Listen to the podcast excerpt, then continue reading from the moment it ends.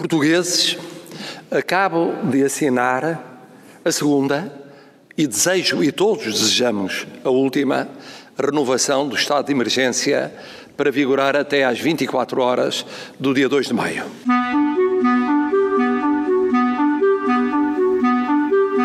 Calma, amigos. Vai ficar tudo bem. Vai ficar tudo bem. Vai ficar tudo bem. Vai ficar tudo bem. Vamos, amigas, vamos todos ficar bem. Vamos.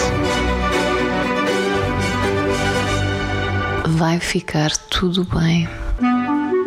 Yo, yo, vai ficar tudo bem, yo. E em casa?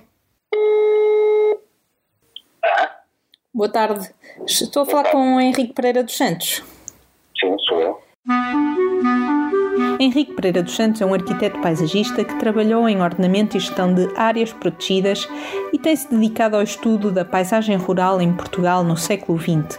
Lançou já alguns livros, assina uma coluna de opinião no jornal Eco e escreve no blog Corta-Fitas, onde ultimamente um só tema tem dominado os seus posts, a COVID-19.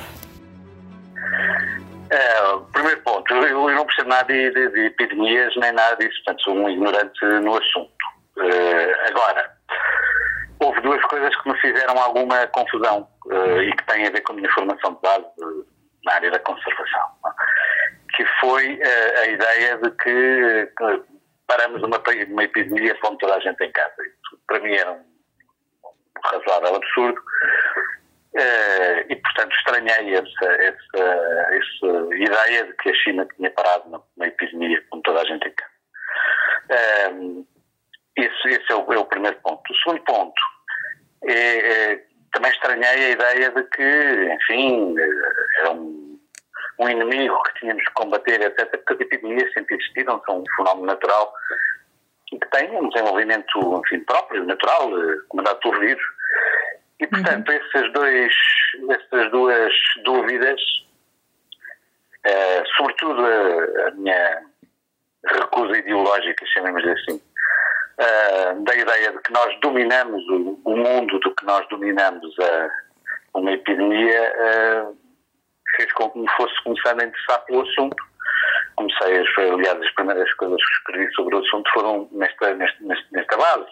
Não há nada de estranho nem existir uma epidemia, não há nada de estranho em ter havido um surto de uma doença. Isso é normal, sempre foi assim e sempre será assim. E nós não, enfim, temos alguns instrumentos farmacêuticos e vacinas, incluindo vacinas, mas não dominamos um surto epidémico, uma coisa que nasce de novo, isso de uma mutação qualquer. Tudo isso não está na nossa mão de dominar isso. Agora, a ideia de que se nós nos fecharmos todos em casa paramos o desenvolvimento de uma epidemia é uma ideia que teoricamente poderia ser, desde que se fizesse o que disse um dia aqui há tempos, se durante 4 a 5 semanas o mundo inteiro se metesse em casa, cada um na sua casa, pois naturalmente a epidemia pararia, mas era preciso que fosse o mundo inteiro ao mesmo tempo, nas mesmas 4 ou 5 semanas. Agora, fora isso, nós não vamos parar epidemia nenhuma assim, quer dizer, podemos, se houver um foco muito localizado, isso vem mais uma vez da minha experiência da conservação natureza. Isto funciona como as espécies de invasoras. Quando uma espécie chega a um meio novo e tem alguma vantagem competitiva, ela tem alguma probabilidade de se transformar numa espécie invasora. Se nós identificamos o núcleo inicial muito rapidamente e conseguimos isolar o núcleo inicial, nós podemos impedir a invasão. Agora, a partir do momento em que a invasão está suficientemente espalhada, é completamente ineficiente pensar que nós vamos, pura e simplesmente, acabar com a espécie invasora que está num determinado sítio, como as acácias ou coisa assim do género. O que nós temos é que fazer a gestão dessa invasão, sabendo que ela existe e que tem uma lógica própria, o que nós podemos, digamos, influenciar, mas não podemos, pura e simplesmente pensar que temos um controle de tal maneira grande sobre a natureza que está na nossa mão. Fazer isso não funciona. Eu li no blog Corta-Fitas o exemplo que deu das raposas na Austrália para apanharem os coelhos. Coisa é uma invasora na nossa circunstância, não é? É uma espécie autóctone e tem uma espécie muito importante porque é a base de uma série de cadeias tróficas. Uhum. Mas na Austrália é uma espécie invasora. E alguém se lembrou de que era boa ideia levar as raposas porque as raposas comem coelhos. As raposas chegaram à Austrália e desataram a comer as outras espécies que não tinham defesas em relação à raposa, que não conheciam a raposa e, portanto, não se defendiam e eram muito mais fáceis de caçar. Portanto, esta ideia de que nós dominamos tudo e de fazemos uma coisa como esta, pomos toda a gente em casa e controlamos a epidemia, é uma ideia para mim completamente... Não me entra na cabeça, não há nada que me permita supor que é assim. A ideia de que fomos nós que fizemos a curva ir assim ou assado é uma ideia, enfim, que eu acho pouco razoável. Assim, a epidemia tem uma determinada evolução. Talvez possamos, em determinadas circunstâncias, com certeza, influenciar essa evolução, mas não somos nós que comandamos essa evolução, é o vírus. É o vírus que faz o seu caminho. Há muita coisa que nós ainda não conseguimos explicar, por exemplo, a diferença do impacto entre um país e outro, entre Portugal e Espanha, em que os números são absolutamente...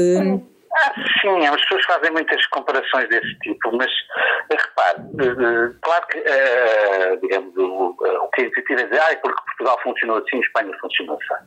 Só que essa explicação não serve para explicar porque é que Madrid teve um impacto e Bilbao teve outro. Ou Milão teve um impacto e Florença teve outro. Porque esses padrões regionais, que dependem de uma série de fatores de tal maneira grande que não faço a menor ideia, nem eu, nem ninguém, das razões pelas quais teve um impacto muito grande em Madrid, mas muito menor em Sevilha, ninguém sabe, neste momento. Não sabe se são fatores referentes a fatores ambientais e, portanto, à atividade viral. Ou não se sabe se é o impacto que é diferente, porque são produções diferentes, parece menos provável, mas não se sabe. Portanto, fazer comparações de países também não faz muito sentido, porque vamos à Suécia, que é um país que estão sempre a falar. Uhum. Mais de 50% daquilo é em Estocolmo, quase tudo é em Estocolmo. Em Gotemburgo não existe nenhum problema de maior. Porquê que em Estocolmo há e não há em Gotemburgo? Ninguém sabe. Portanto, estar a fazer essas comparações assim não me parece muito útil. O que nós sabemos é que, sim senhora, o vírus tem padrões regionais e tem variações. A epidemia, digamos assim, tem impactos regionais completamente diferentes e nós não sabemos hoje explicar porquê. Não há muito a dizer sobre isso. Uma coisa que sabemos, no entanto, pelos dados, é que o impacto da Covid-19 é muito maior nas pessoas com mais de 70 anos. Faz sentido manter essas pessoas isoladas por muito mais tempo? Olha, as pessoas que são grupos de risco, em primeiro lugar, têm vontade própria. E, portanto, devem ser elas a decidir quais são os riscos que querem correr e fazer elas a avaliação do seu risco. Este é o primeiro ponto. A ideia de que nós temos o direito de impor a terceiros um isolamento que pode ser mais prejudicial do que o risco que correm, para mim, é uma ideia desumana. Isto é, a ideia que, agora as pessoas com mais de 70 anos correm muitos riscos, portanto vamos ter que isolar durante um ano, impedindo-as de ver os filhos, os netos, de ter alguma convivência, etc, etc, com base na ideia de que os estamos a proteger, quando na verdade só lhes interessa a vida que têm para fazer a vida que querem. Para mim é uma ideia completamente desumana. Dito isto, e portanto essa decisão deve em grande parte pertencer ao próprio, e não ao Estado, ou a nós, ou à sociedade, ou a nós aqui. Deve pertencer ao próprio. Naturalmente, deve-nos caber a nós dar as condições para que as pessoas possam fazer essa opção de forma, primeiro, consciente, sabendo os riscos que estão a ocorrer, segundo, reduzindo enormemente os riscos. E quando nós olhamos para os dados que existem, nomeadamente para a Organização Mundial de Saúde, sobre a eficácia das medidas não farmacêuticas, que inclui, portanto, não estamos a falar nem de tratamentos nem de vacina, estas todas as medidas sociais. Lavar as mãos, etc. Mas é que essa de lavar as mãos está à cabeça de todas as outras, quer na sua eficácia, quer na sua importância, quer na demonstração científica de que, de facto, tem um impacto muito grande. Então, esse é o primeiro aspecto. é o da desinfecção, nomeadamente as mãos, sobretudo em doenças pulmonares. Porque uma coisa aí são as doenças pulmonares, em que o vírus tem que passar de um pulmão para o outro, passando pelo meio ambiente. Outra coisa são doenças como a varicela ou a varíola, que é pelo contacto direto. Mas as pulmonares que obrigam esse passo no exterior, as mãos desempenham um papel muito importante, porque são na prática as mãos que vão, em muitas frequências, além da tosse ou de pessoas que estão muito próximas, são as mãos o principal veículo e que introduzem o vírus através dos olhos ou da boca. Ora, nessas circunstâncias, significa que a desinfecção das mãos, quer por lavagem, quer por outras maneiras, ou de outras coisas que possam, superfície, etc., reduzem imenso o risco. Não anulam, não há risco zero. Não há risco zero. Não anulam, mas cabe às pessoas que estão nos grupos de risco decidir quais são os riscos que correm. Eu percebo a ideia generosa de que temos que salvaguardar esses grupos, é verdade. Mas temos também de salvaguardar a sua dignidade e a vida da sua dignidade. A mim faz-me a maior das confusões que alguém diga: olha, pronto, a Páscoa agora não é assim, não vê os filhos, não vê os netos, mas pronto, para o ano será melhor. Primeiro, não podemos garantir que para o ano será melhor, porque senão não há medo que as vacinas existam, não existem. Mas segundo, a pessoa pode ter consciência da sua fragilidade e dizer: mas eu não sei se estou cá na próxima Páscoa. Uhum. Não é? Mas essa decisão não me cabe a mim, cabe a ela. Percebo esse seu ponto de vista. Agora, no entanto, uma pessoa mais velha ou uma pessoa num grupo de risco, quando toma uma decisão, também não está sozinha nessa decisão. Por exemplo, quando tem família mais nova que pode eventualmente sentir-se culpada se transmitir o vírus, ou, não é? Porque neste momento também há um medo muito grande até dos mais novos em relação aos mais velhos dentro das próprias famílias. Continuo a dizer que esta decisão cabe às pessoas que podem ser afetadas por ela. E, obviamente, quando a pessoa decide, mais velha, decide também em função desse tipo de critérios, não é? Dizer, bom, eu por mim até não me importaria, mas pronto, percebo que as pessoas possam ficar com problemas de consciência se acharem que são elas que infectaram e tal e tal. Mas isso faz parte do processo de decisão da pessoa. O que é importante é as pessoas perceberem que há gradações no risco e que há coisas que de facto são fundamentais. Se a pessoa entra em casa, lava as mãos, é a primeira coisa antes de tocar em qualquer coisa. Se por qualquer razão tu fez uma coisa qualquer que pode, por qualquer razão, ter uma superfície que tem visto, lava as mãos, desinfeta essa superfície. Quer dizer, há mecanismos. Se quiser entrar só com luvas, se quiser ter desinfetante. Eu lembro-me que na altura que lia assim, a estratégia de Taiwan em relação a isto, que vinha já da estratégia da anterior epidemia, todos os elevadores têm um desinfetante, uma coisinha desinfetante. Isto pode ser uma coisa que é multiplicada nos lares, nos não sei o quê, que a pessoa tem à entrada, tem no seu sítio, no seu, de maneira a ser possível reduzir o risco. Para risco zero não existe. Eu vou dizer, então, daquilo que me está a dizer, eu também depreendo que a abertura e o regresso gradual será esse o caminho mais acertado para lidar com esta pandemia. Antes de me perguntar, eu era capaz de tirar daí o gradual, não é? Mas não tenho que tomar decisão. Digamos que para mim era amanhã e estava o assunto resolvido. Pronto. Agora, percebo que nós neste momento não estamos a gerir epidemia nenhuma. Nós neste momento estamos a gerir o medo da epidemia. E desse ponto de vista, assim, não faz muita confusão que se faça um gradualismo. Já não consigo entender de todo por que razão é que não há aulas presenciais quando as pessoas mais novas correm riscos razoavelmente baixos. Posso admitir que um professor que tem 64 anos diga: eu não quero dar aulas, pronto, tenho uma história tabágica de 40 anos e portanto não quero dar aulas. Eu isso posso perceber, não é? Uhum. Agora, alunos que têm 18, 20 anos, ou 14 ou 15, com professores que têm 40 anos, desde que não tenha uma história clínica que os ponha nos grupos de risco, não vejo nenhuma razão para não abrir as aulas. Fora o que isso tem de disrupção dentro da sociedade, que é, do ponto de vista social, ter os miúdos em casa, os miúdos aos saltos, e os pais a terem que estar, e os pais não sei o que, tal. Quer dizer, tudo isso paga-se mais tarde. Não, tudo isso paga-se em qualidade de vida. Não, eu acho que isso não faz o nosso sentido. Nós estamos a gerir o mundo.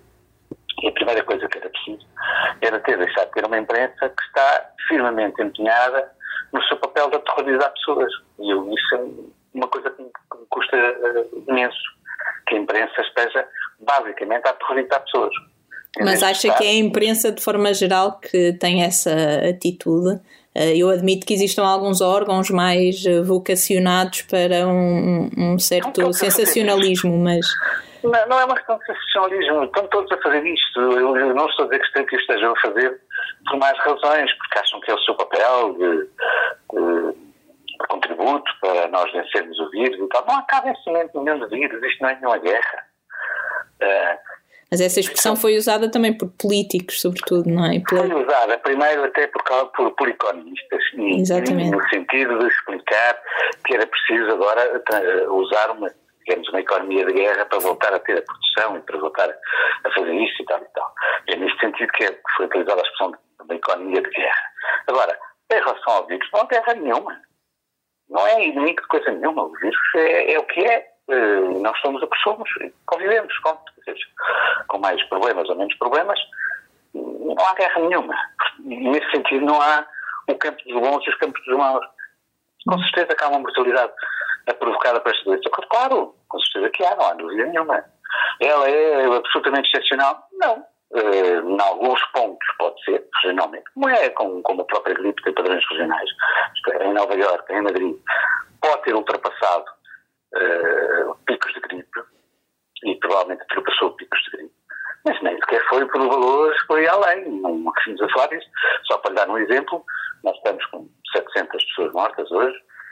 Mas na primeira semana do ano de 2017, de janeiro de 2017, morreram em Portugal 3.500 pessoas, das quais 1.000 são consideradas mortes em excesso, digamos, mortalidade excessiva, que são basicamente resultantes do surto de gripe dessa altura. Sim. Estamos a falar de 1.000 pessoas numa semana. 1.000 pessoas numa semana. Portanto, é evidente que morrerem 800 pessoas é dramático, digamos assim, mas é preciso ter um contexto de números. E o contexto é este. Numa semana, em 2017, de janeiro de 2017, morreram 1.000. Não houve uma única escola fechada. Um dos problemas que nós temos agora, perante o desastre económico e social que vem aí, é que, mesmo que seguíssemos, dizéssemos, está bem, eu tenho razão, vamos abrir isto tudo amanhã. As pessoas não apareciam amanhã nos cabeleireiros, não apareciam amanhã nos cafés porque têm medo, não é? Portanto, há aqui um problema de confiança que, obviamente, é preciso gerir, mas que se vai prolongar muito para lá daquilo que é o estrito a parte da saúde pública. Amanhã abrem os cabeleireiros e há muita gente que não vai pôr os pés nos cabeleireiros, ou nos barbeiros, ou seja, no que for, porque não quer correr esse risco. Sim. Sim, absolutamente. Há muito, esse medo vai permanecer e vai cobrir o próprio verão, não é? E as idas à praia, todos aqueles hábitos. Não sei, não é? Porque no futuro eu tenho uma certa dificuldade em saber qual vai ser o futuro. Mas então, estou convencido que, enfim, pronto, como a epidemia vai agora há mais de 15 dias e os números da mortalidade estão praticamente embaixo, digo eu, não é? Digo eu da minha posição de ignorante. Não sei se daqui a 2 meses as pessoas estarão na mesma, com o mesmo, porque as pessoas reagem assim, porque sentem uma ameaça muito, muito presente, não é? Muito real. Se essa ameaça se desvanecer, se calhar daqui a 2 meses há muita gente que simplesmente já não é afetada por isso mesmo. Eu não sei como é que vai fazer. No imediato, não tenho dúvidas nenhumas que um dos problemas que a economia vai ter que resolver é a falta de consumidores que não aparecem nos centros comerciais, nos não sei o quê. Há um conjunto de coisas que não vão existir, como jogos de futebol, etc. Eu, assim, estou todo de acordo com um economista que defendia que o futebol devia começar, mesmo que fosse à porta fechada, que é para começar a aparecer na televisão e as pessoas têm outro assunto que não tem. Por uma questão de saúde mental. Os dois rimos disso, mas na verdade é preciso começar a retomar uma certa normalidade das relações das pessoas. Porque senão a economia... Na Suécia, por exemplo, ainda hoje é possível fazer concertos, iniciativas culturais, seja o que for, até 50 pessoas. Portanto, com 49 pessoas pode fazer. Eu não vejo nenhuma razão para, mantendo os distanciamentos, ponham lá as máscaras, o que quiserem desse ponto de vista, porque tenho confiança, para que não se possa fazer um concerto para 40 pessoas. E isso, do ponto de vista, quer da vida cotidiana das pessoas, quer da sustentabilidade económica das pessoas que vivem disso, pode ser relevante. Mas sempre entrar um dinheiro. Quer dizer, depois do medo da pandemia e da infecção e das consequências da doença, agora começam a surgir os medos das consequências económicas, não é? É que, repare, tudo o que seja previsões, sou muito cauteloso, mas o Banco Mundial, que já há 15 dias, que previa que 11 milhões de pessoas passavam imediatamente para baixo da linha de pobreza na Ásia Pacífica e África. 11 milhões de pessoas é muita gente. E se elas passam para baixo da linha de pobreza, são 11 milhões de pessoas que hoje tem um relatório do Programa Mundial a pôr a hipótese que vai duplicar no mundo por causa disto. Quer dizer, percebe? Quando falamos disto, não é só o medo do que vem a seguir, é que de facto vai ser uma devastação social enorme. Não tenho dúvidas nenhumas. Há setores que são claramente atingidos, o setor do turismo, o setor da aviação, são setores que empregam muita gente, que mesmo que já não haja restrições formais, vão ter um trabalhão para recuperar mercados, para recuperar pessoas. Olha, eu queria falar consigo ainda sobre uma coisa que é... também se tem ouvido muito falar que, em parte, esta pandemia se deve ao mal que temos vindo a fazer ao planeta Terra. E uma vez que trabalhou na área do ordenamento e da gestão de áreas protegidas, eu queria saber qual é a sua opinião sobre isto. Olha, o José Malagrida, acho que é José Malagrida, que era um jesuíta que existia em Portugal, em Lisboa, no tempo do terremoto de 1755, e que acabou queimado na fogueira, também tinha essa teoria de que o terremoto de 1755 resultava da corrupção moral e dos costumes e tal, que era um castigo de Deus e tal e tal. Sabe, isso para mim são tolices religiosas, mesmo que sejam disfarçadas de questões ambientais e de não sei o quê, não passa de sectarismo religioso. Isso não tem o menor sentido. Sempre houve epidemias, sempre haverá epidemias, e isso não tem nada a ver com uma suposta má gestão dos recursos naturais. Isso não tem pés na cabeça. Nós já estamos no terceiro período de estado de emergência. Não acredita que venha aí um quarto, pois não? Eu não, mas quer dizer, eu também não percebi o primeiro, nem o segundo, nem o terceiro, não sei o resto, não sei, não faço a menor ideia de qual é a racionalidade disto. Portanto, não faço a menor ideia de para que é que serviu o estado de emergência sequer. Não faço a menor ideia, não. Eu isso nem discuto. Espero que haja...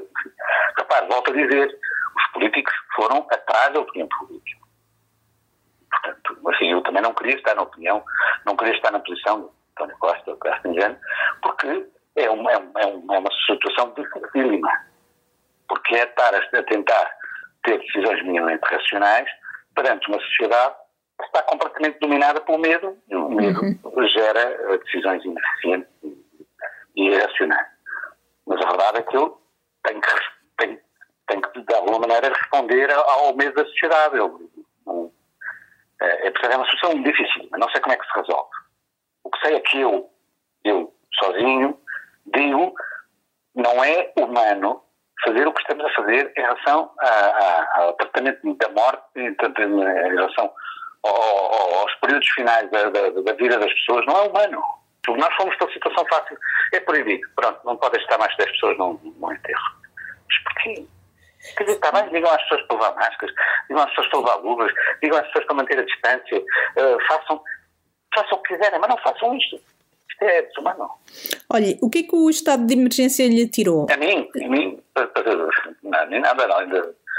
Além da falta de paz de espírito, por perceber que ser governado por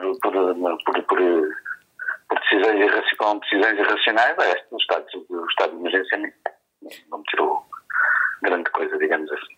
Não lhe tirou alguma liberdade de movimentos? Também, Também não sei se iria para algum lado e tal, se calhar ia ali à Mata da Machada porque ia ver como é que aquilo está, mas é que assim, não é nada de relevante. A mim, pessoalmente, não. Pronto, também há decisões que provavelmente nós tomaríamos cá em casa que não tem nada com o estado de emergência, não é? Existem pessoas de risco, muito risco. Minha neta nasceu há um mês e tal, portanto, vemos lá assim de longe e tal, pronto. Por acaso vivemos relativamente perto, mas... Ainda não pegou na sua neta? Também seria decisão nossa, não é? Isso também seria decisão nossa. Por acaso peguei um dia destes, mas também com esses cuidados e com não sei o que, essa questão não é bem... Foi contra a vontade dos pais da criança? Não. Não, mas só que a questão também não é comigo. Eu tenho um risco relativo, mas há quem mais tenha mais risco que tenha. E, portanto, a coisa não é diretamente. Mas pronto, só estou a explicar. Há coisas dessas, mas que essas são razoavelmente. O estado de emergência tem que ser razoavelmente relevante porque seriam sempre decisões próprias. Decisões de autodefesa são sempre decisões próprias. Olha, mesmo para finalizar, esta paragem global de vários setores da economia terá o seu impacto ambiental? Sim, tem e está a ter, não é? Como é normal, mas há menos atividade, há menos produção, portanto também há menos resíduos, e há menos gases e há menos coisas todas. Eu não sei avaliar isso, não sei avaliar o que é que vai acontecer e não sei se, quer dizer, também não sei como é que vai ser a evolução económica, não é? Não vejo alguns otimistas a dizer que isto vai recuperar rapidamente, vejo os outros a dizer que nem pensar. E as questões ambientais vão atrás disso, não é? Isso tem duas consequências. Uma é que o foco que estava a haver, por exemplo, nas políticas de adaptação climática, naturalmente vai ser um bocado desviado para as políticas de pobreza e de criação de riqueza, porque passa a ser uma emergência, não é? Desse ponto de vista, vai ter um impacto negativo. Por outro lado, em alguns setores, acaba por ser, assim, pode haver empresas que depressam, empresas com referência, e pode haver outras coisas novas que sejam mais eficientes, eu não consigo ter uma opinião muito clara sobre isso. Sei que há uma boa parte do movimento ambientalista que acha que isto devia ser uma oportunidade aproveitada para fazer um novo começo. Eu acho que eles são um bocado líricos. Acha que são líricos? Acho que não é por vontade das pessoas que as coisas funcionam. Quer dizer, obviamente a vontade das pessoas conta, mas não me parece que haja condições de fazer um novo começo. Pode haver um desvio maior num determinado sentido, outro desvio menor noutro sentido, mas eu acho, por exemplo, a questão dos apoios às companhias de aviação é um bom exemplo disso, que uma boa parte do movimento ambientalista acha que as companhias de aviação não deveriam ser apoiadas de maneira nenhuma por suas razões, por seus impactos ambientais. Eu acho que não.